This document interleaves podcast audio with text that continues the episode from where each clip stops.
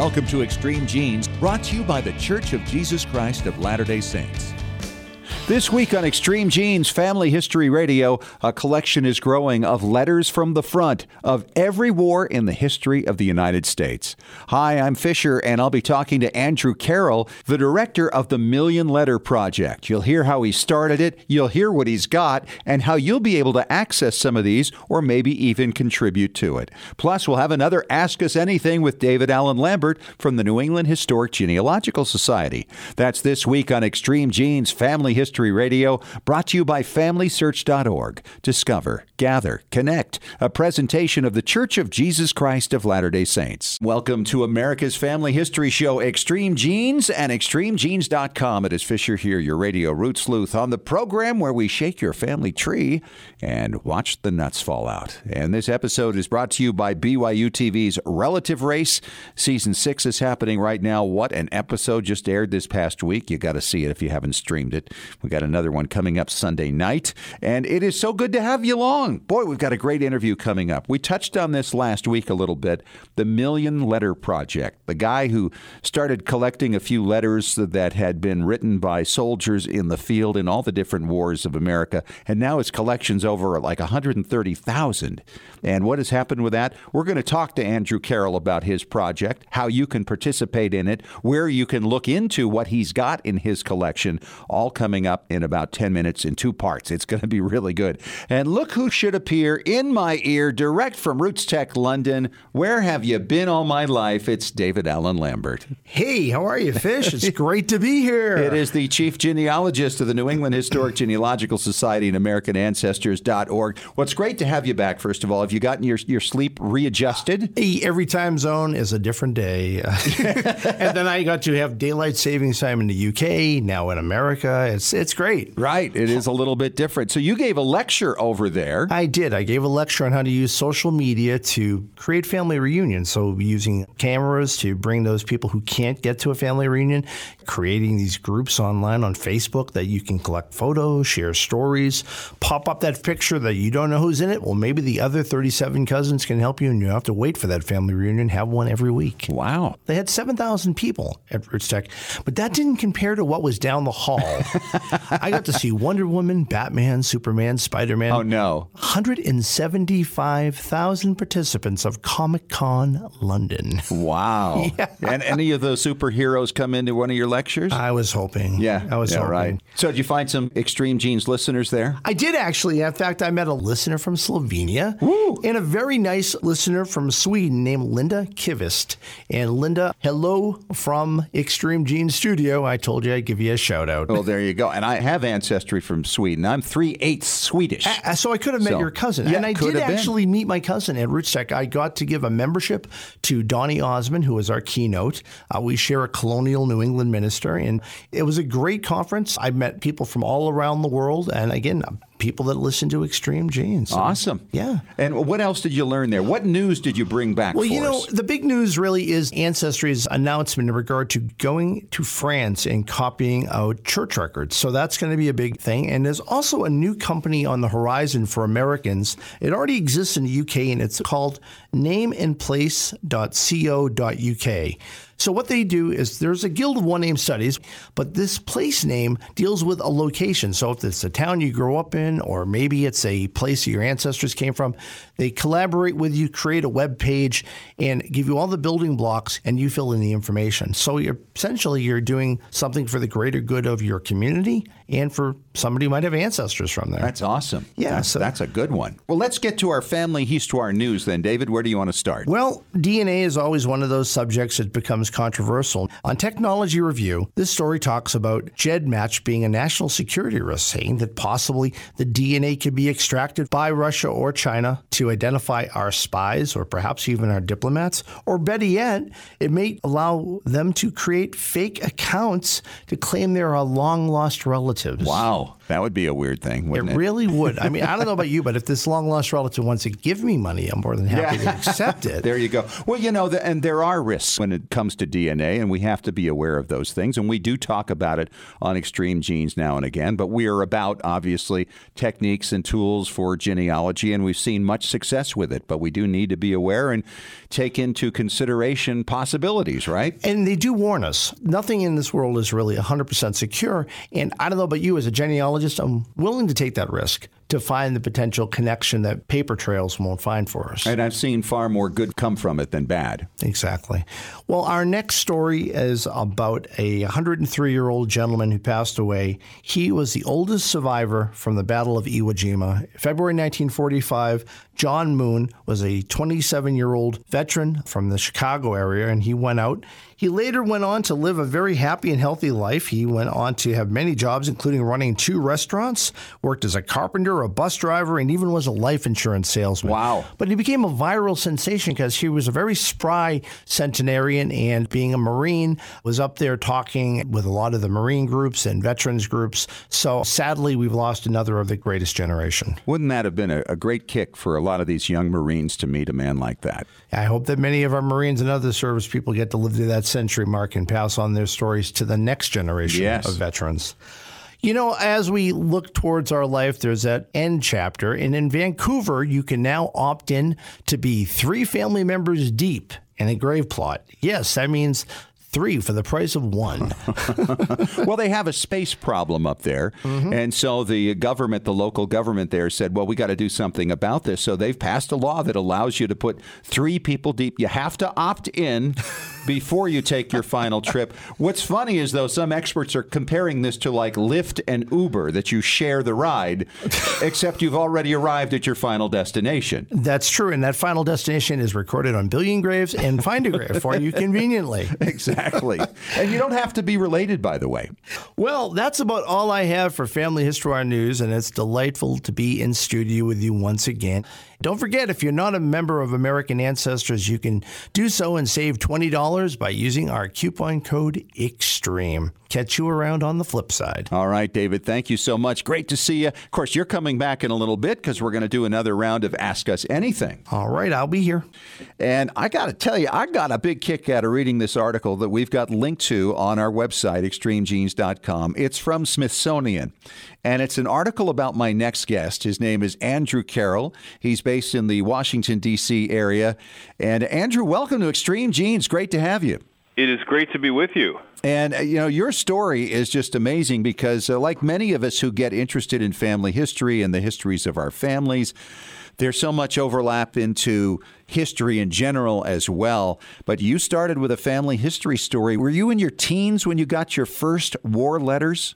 Oh no, no. here's the thing. I hated history. Uh, Me I had too. No, yeah, had no and had no interest in any kind of genealogy, that sort of thing. Yeah. Uh, I was an English major in college, and during my sophomore year, our family's house in Washington D.C., which is where I'm from, burned to the ground. Oh. And it was right about this period. It was, uh, you know, coming into the holidays and so forth.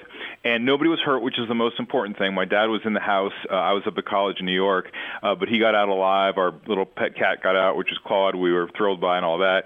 But everything went up in smoke and it was ah. losing all of that family memorabilia that I had taken for granted that really kind of sparked this interest in wanting to learn more about, you know, family history. But the biggest well the two big things that happened were first a distant cousin of mine who served in World War II heard about the fire through the family grapevine.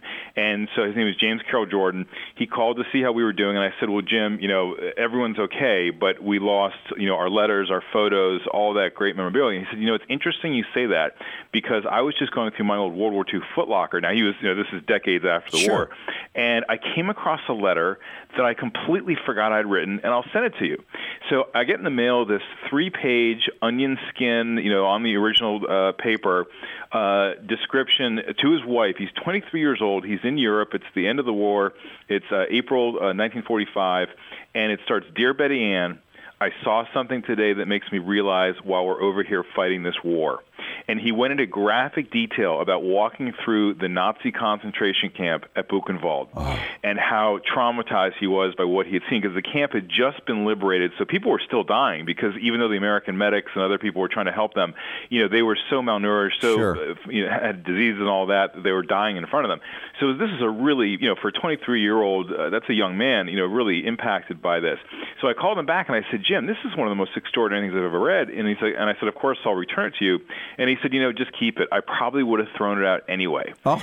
So, and the story that I don't often tell people, um, what the real follow up to this was, I was at a Christmas party talking to this very attractive young woman, and I was telling her about the fire, and, and then you know the, my cousin's letter. She says, "You know what? That's really incredible because my grandfather and grandmother just uh, celebrated their 50th wedding anniversary, and my grandfather pulled out of his pocket and read aloud a letter that he wrote when he was also 23 years old, also serving World War II. And as it turned out, the two guys were both from Ohio, uh, which they didn't know each other, but it was just interesting all the sort of the similarities. Mm-hmm. And he was literally writing from like a foxhole as mortars are flying overhead, and he's just describing to his brother and his father what he was going through as a forward observer, which is a very dangerous. Oh, position. sure, that's kind of like being the point man, right? On you're it. the you're the one. You're almost like you know, almost behind the enemy, you know, yeah. seeking out stuff. And and he started out the letter by saying, don't tell mom or Shirley, who is his new wife, what I'm about to tell you. They think I'm kind of in the back, you know, out of harm's way. So he goes on to describe again what he was going through. And and so what Anne, my dear friend, said to me was, I never knew this side of my grandfather. Like he never talked yeah. about his war experiences, and here we have this letter about you know the, the life and death circumstances under which he was living.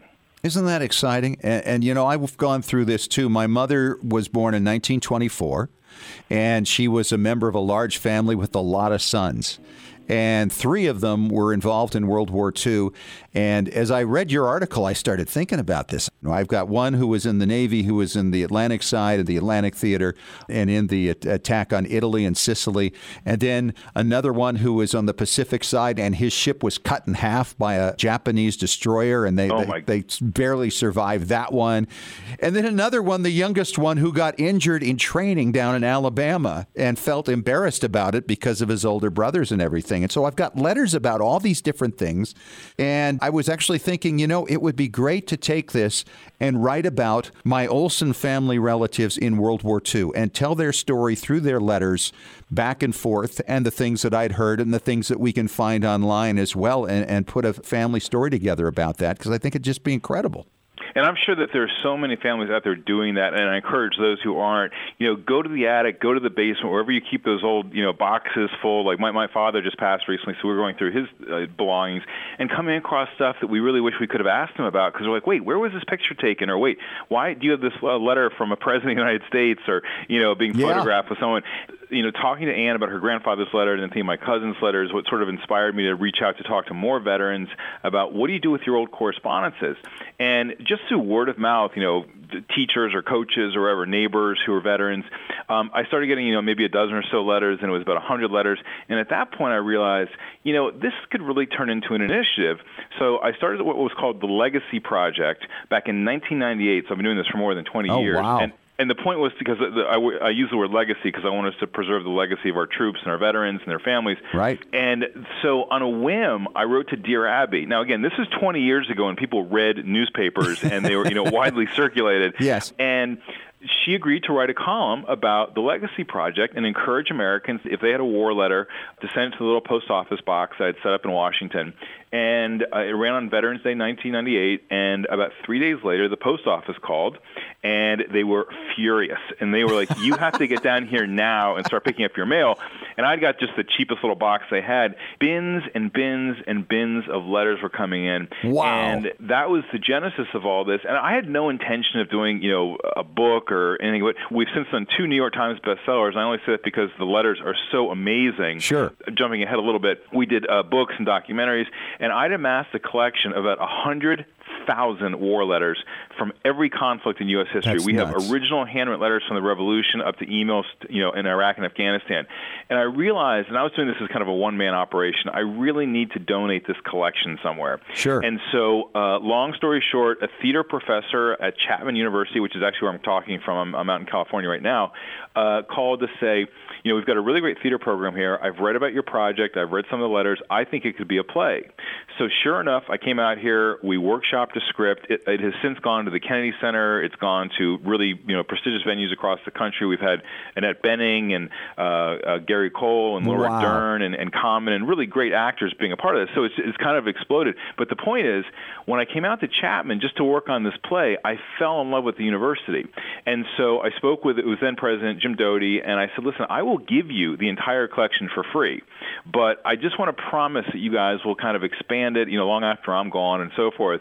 And he and, and then Chancellor, now President Daniele Struppa said, listen, we would love the collection. We will make a whole center out of this. So we, in fact, changed the name of the Legacy Project to the Center for American War Letters. And so I'm working as the director of it, and it, it just it, it couldn't be a better home. And it's great because you know they have you know high tech archives and all that. And so we're still getting hundreds and hundreds of letters coming in, and and, and we you know my goal is to get it up to at least a million. And it, every time I think we've exhausted a subject matter like love letters or combat letters, someone shares with me something I've never seen before. And that's why I'm so passionate about this project, is because I know out there there are still so many incredible letters. And we have teachers calling us saying, we want to use these letters in our history classes or English classes because the kids are really connecting with them.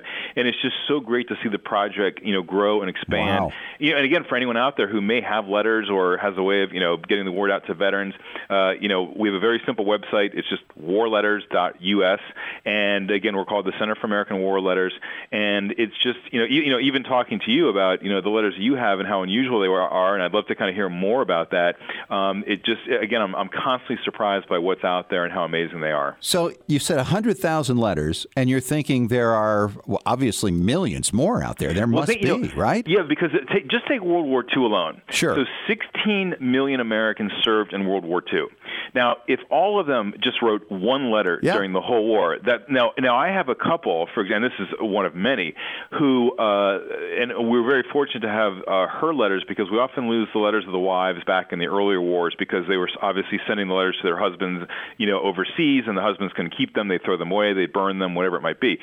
So um, in this case, the, the the soldier was able to keep his wife's letters. So between the two of them, we have two thousand letters. They wrote to each other every day for four years, and so just you know doing the math, it's roughly two thousand, and um, that's one family. Yeah. You know, that, that's you know so and so when I say there's you know one letter per sixteen million, that's just one war, and assuming someone wrote only one letter, but we have people who wrote, of course, hundreds. So I would I think it's actually a safe estimate when you take Vietnam and the Civil War, and you know again all the conflicts we've been in, that there are tens of millions of letters still out there waiting to be found. He's Andrew Carroll, and he's been collecting these war letters from all over the place, from every war in history, and is now making them available to other people, turning them into plays. I mean, this is an amazing thing.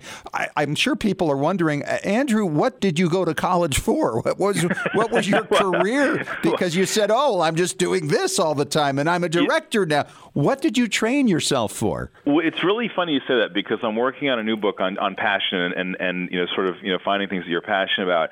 And I actually wanted to become a, a professional tennis player. I was like hugely influenced by like McEnroe and Borg. That was my era. Right, right. And I came across one slight problem.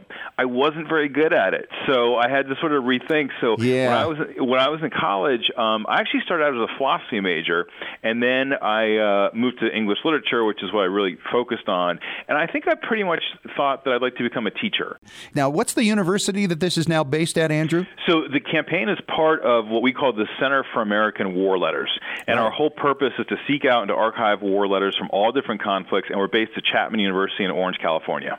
Okay. During the break, you were telling me a little about a couple of letters. One right from a guy who was on one of the ships at Pearl Harbor. Tell me about that. Oh, it's just incredible. And, and the whole point is that these letters capture history like nothing else because you have this front row perspective of what it's like to be at these major events. And one of my favorite examples is a letter by a young sailor named William Seiko.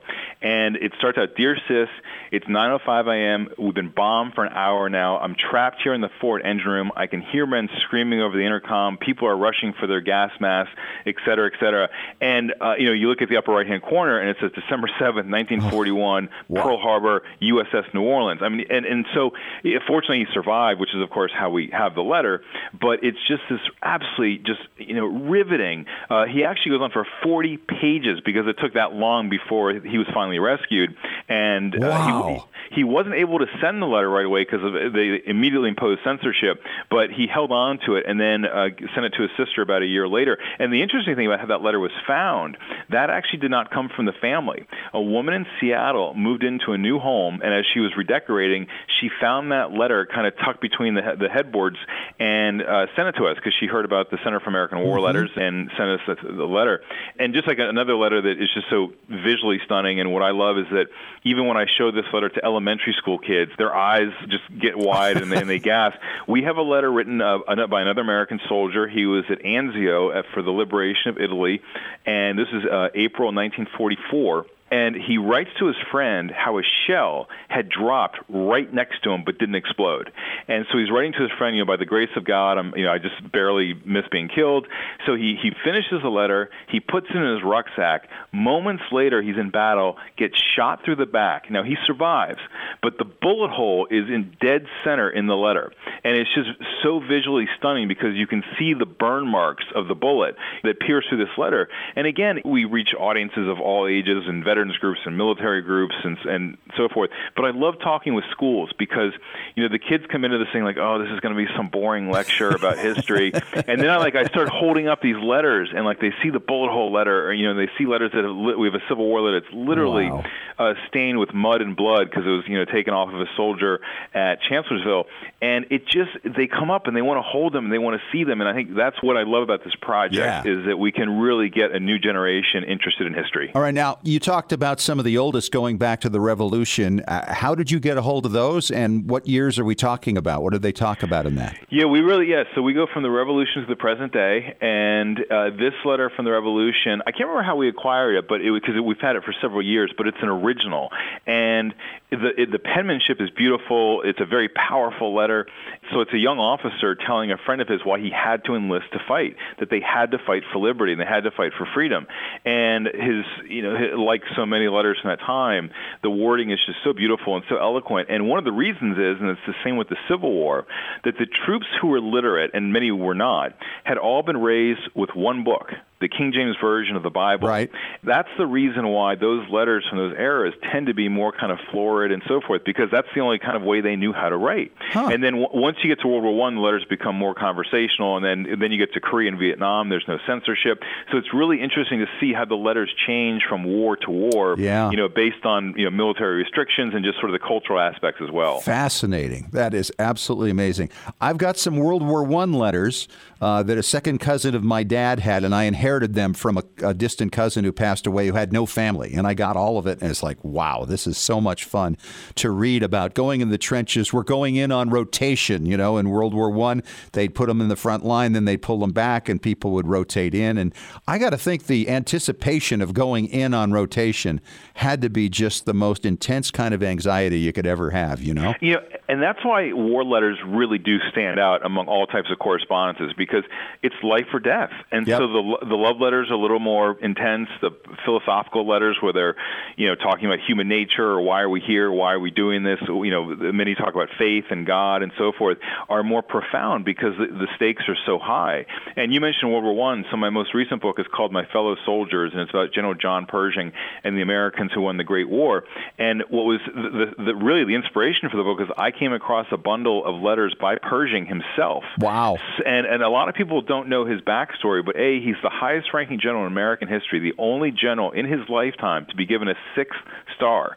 And the uh, Washington was posthumously given a six star after Pershing because they felt nobody should outrank Washington, which right. is a fair fair thing. But but but Pershing has life. But here's the backstory to Pershing. A lot of people don't know that um, uh, during the war, but before he was picked to go overseas to lead the forces, uh, his wife and his three little girls were all killed in a house fire. Oh. And only his young son Warren was pulled out alive. And so anyone who's seen a picture, he's like right out of Hollywood casting, just square jawed, good looking. You know, he looks like a general. But behind it was this incredible grief. And one of the letters he was writing to a friend of his about how he just he could barely survive with the memory of losing his wife and three little girls. Wow. Isn't that amazing? I want to share with you a letter from my Uncle Donald from World War II. This is March 5th, 1944, and we're, we're running kind of tight on time, but I want to go through some of these things. He writes to my grandfather and grandmother that he's going to start out the letter in different ways to tell them where he is. That's amazing. So he says, if I write, Dear folks, Pearl Harbor, Dearest folks, Marshall Islands.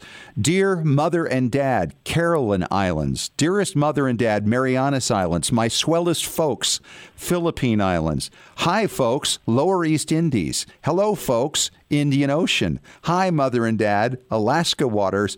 To my dear folks, Australia. And he had that all mapped out for them. So they had their little code. And so they were able to always keep track of where he was and he could evade censorship. That's just brilliant. Yeah. And, and see, again, that's what about this project. I've never come across a letter like that, and so here we are talking, and you happen to have this letter that you know of the more than hundred thousand that we have or have seen. I've never cross, uh, never come across anything like that. Wow. Well, I- we got to at least get you a scan of that. How do people get letters to you? Do they have to give the original? No, they don't. A lot of people do for a very specific reason. They're afraid that if they keep it in the family down the line, some generation is just going to throw them away. Sure. And it, we we of course keep everything, and family members can always you know come and see the letters here or see copies or whatever it might be. But it, we totally understand the sentimental aspect of these letters. A lot of people just don't want to give up the original. So uh, scans are great, photocopies are great. Uh, all the information, all the frequently asked questions on our website, very easy to remember. Warletters.us and how to send stuff to us, the donor form, all that's online. Or people just have questions. So I also come and visit people. I, I'm sort of the historian who makes house calls. Um, we had a guy in Ottawa, Illinois, who had 15,000 letters he had collected. Oh, wow. He, don- he donated them all to us, and so we. I went to Ottawa. We FedEx everything back to Chapman and counted them up, and it was about 15,000. We couldn't believe it. I can't believe it just hearing it. That had to be one of the most productive visits you ever made, right? I, it's like 10% of our collection. It's incredible. Yeah. So, is all of your collection going to be digitized and available for people to uh, take advantage of and peruse? That's something we definitely want to focus on. We're doing it to some degree. It's just very time consuming.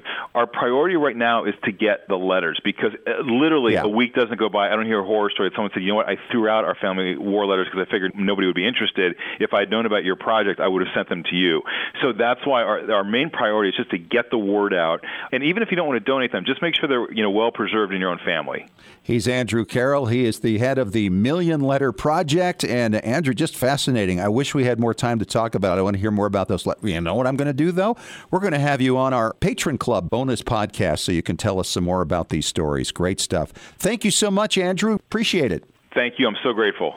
Time once again for Ask Us Anything, and David Allen Lambert is back in studio for a question from a listener, David. And this one actually comes from across the pond. So I think I think you're you're just gaining a few followers over there, apparently after RootsTech London. Yeah, I get 10,000 followers on Twitter now. It's, uh, I'm delighted. Now I just need to get another 10,000, I suppose. Well, this is from Letty in Stockton on Tees, Durham, UK. Okay. And she says, I'm getting some DNA matches from Ohio in the U.S., and we know of no connections there at the second cousin level. Any idea what this might mean? Oh, that's interesting. Well, I mean, the one possibility is that this family from Ohio emigrated from the UK and they settled Yeah. out there. So I would reach out to them. But the next question I have is a little bit more difficult to ask. Do they have a relative that they know of that was stationed in England in World War II? Oh. Yeah. So, So this could be a surprise paternity situation, potentially. Mm, You would not believe. I had at least a half a dozen people coming up saying that they had ancestors that were probably American doughboys or World War II GIs that were over there. And some, of course, married their mothers and their parents came across the pond and lived together afterwards. Some of them, well, they were there to be the father and then went back home. And that was it. And, and was it. probably were none the wiser. Right, and we've had stories on Extreme Genes where we've have uh, people are uh, finding by DNA their American cousins based upon this. So that could be what's going on. So I would definitely reach out to your DNA matches and first off ask about that UK connection. And if not, my next question is World War One or World War II veterans and their family that were perhaps stationed over in England. Wow. I remember a big story about this. I think it was earlier this year. Maybe it was late last year. I'm not sure. But about a guy who found out he has a half brother over in France mm-hmm. and they shared the same dad yep. who had been over there during World War II. And uh, it's amazing how much they looked alike and their interests. Uh, their accents, though, were quite different. Yeah, just a tad. Yeah, just a tad. well, and you think about it, I mean, in every war, there mm-hmm. has been paternity like this. We've certainly seen it with Vietnam. Oh, sure. And uh, there are so many Southeast Asians who are looking now. There are specific DNA specialists mm-hmm. who work just on finding the paternity of Amerasians who were fathered over in Vietnam during the war there. This just happens in every war. It does, right from the time of the Roman Empire all the way through. And so the DNA test results now are proving it in greater and greater numbers, and people who never considered the possibility are getting surprises. You know, that's the thing. And I get emails about this periodically. You need to talk about the negative side of DNA a little bit more. And there is stuff to talk about. There is, but I, I do see the positive side outweighing the negative. But again, it's case by case. Sure. I'd like you. I see the good outweighing the bad. And I know that if you're on the bad side of a surprise, mm-hmm. it doesn't matter that four other adoptees finally got the answers to their origins that they've been looking for their whole lives. That's true. You know, true. but that is the balance we have to look for. And I think all of us, when we go to do a DNA test, have to ask the question Am I prepared for a potential surprise? Because let's face it, nobody's going into this thing expecting a surprise. Well, I mean, two years ago, uh, while I was out here, I found out about my sister Donna my mother had put up for adoption. And it was not a DNA test, but a DNA test did prove, in fact, her autosomal DNA is closer to me than my other two half siblings. So I'm more related to her than the ones I've known my whole life. Isn't that interesting? But it was revealed by other records. It was, yeah, an open birth record. And that's another good point because DNA is not the only way by which these surprises can be revealed. We see it in census records mm-hmm. periodically, mm-hmm. certainly written on birth certificates. I had sure. a friend of mine who found his own birth certificate when he was a kid, and it wasn't his daddy's name on the birth certificate. And sure. that sent him into quite the spiral for a long time yeah. until we eventually used DNA to to figure out who his father had been. Okay, thanks so much, Letty, for the email. And uh, David, this actually comes from another guy named David in uh, Minnesota, and he says, My great great grandfather's brother shows up in prison in the 1880 census. What can I do to find more about what he did? Ooh, well, yeah, because they're not going to tell you the crime, but they'll definitely tell you he's doing time. Um, yes. Well, one of the things I always find is now that we have so many countless newspapers being indexed, whether you used Ancestry or newspapers.com or whatever the service might be, I would search for his name and then put jail or arrested mm-hmm. as key words, and you might find his arrest. Sentenced would be a good word. Mm-hmm. Sentenced as well. And then, of course, you'll find his trial, and they may have his incarceration as to where he's being put in jail, or even when he may have died in prison, or maybe he was finally released some years later. I actually found a newspaper article on newspapers.com that told me that my third great grandfather escaped from jail and how he did it. Oh, well, that might be the story that they find on their yeah, relative. You, you never know. Ex- yeah, exactly. And of course, the 1890 census being gone for most of the country, I would do a search for that relative again in the 1900 and see if he's living free of the barred cell and see if he's married and having children. The other thing is, I start with the state archives because obviously the census is going to say where the prison is. Say, I have a relative that's listed in a state or a federal or a county prison. Where are the records? The state archives will know this, hmm. uh, and that's that would be my first line of attack. That would be where you're going to find the incarceration as the date that he went in, the date he went out, and it'll also probably say his sentencing and what his crime was. Yeah. Sometimes, if it's later, you even find mugshots of these people. Yeah, I was going to say. great. Yeah, they really are fun and interesting. I found some third cousin or something twice removed, and he was in Alcatraz. Yeah. Oh, and that's it was a great. great picture, front picture, profile. I mean, it was really interesting. I thought, well, we'll we'll add that to his page on Ancestry. A resident of the rock. Yes. Yes.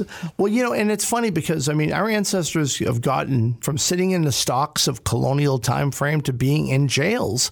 Our ancestors who were in the witchcraft trials, for instance. Yep. There's jail records for them. So 17th century through 21st century, and now with people that are recently incarcerated, you can Google them online and find they're listed as an inmate on state registries. Sure. So technology is adding more and more dimension to that. But yeah, I think that 1880 relative shouldn't be too hard to find, David.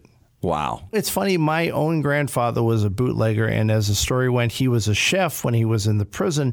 And I did find out that's what he did. And apparently, he had an open door policy that if he felt that he was going to get in trouble, he was allowed to come in and be a resident if he felt like it. Interesting. And the story behind that is all really kind of fun. Is that my dad said that the family never wanted for much during the Depression because the story has that my grandfather was a bootlegger that supplied Joseph Patrick Kennedy. Oh. I'd love to find that correspondence file. I don't think the Kennedy Library has that. No, probably not. How did you figure out he was a chef in the prison? Uh, because when he was an occupant in the census, it had his occupation listed there, and also in the prison records, it said, you know, what type of duties performing. You know, you know he wasn't Yeah. making license plates or breaking rocks. He was a cook. All right. Awesome stuff. All right. Yeah. Thanks so much, David. And thank you, David, for the email. And if you have any questions on any topic concerning family history research, you can email us at askusanything at extremegenes.com. And that is it for this week. Thanks so much for joining us, and I hope you got a lot out of it. Thanks once again to Andrew Carroll, the director of the Million Letter Project. Fascinating stuff. If you didn't catch it earlier, make sure you hear the podcast. Talk to you next week, and remember, as far as everyone knows, we're a nice, normal family. This has been Extreme Genes. Share your family story by going to FamilySearch.org.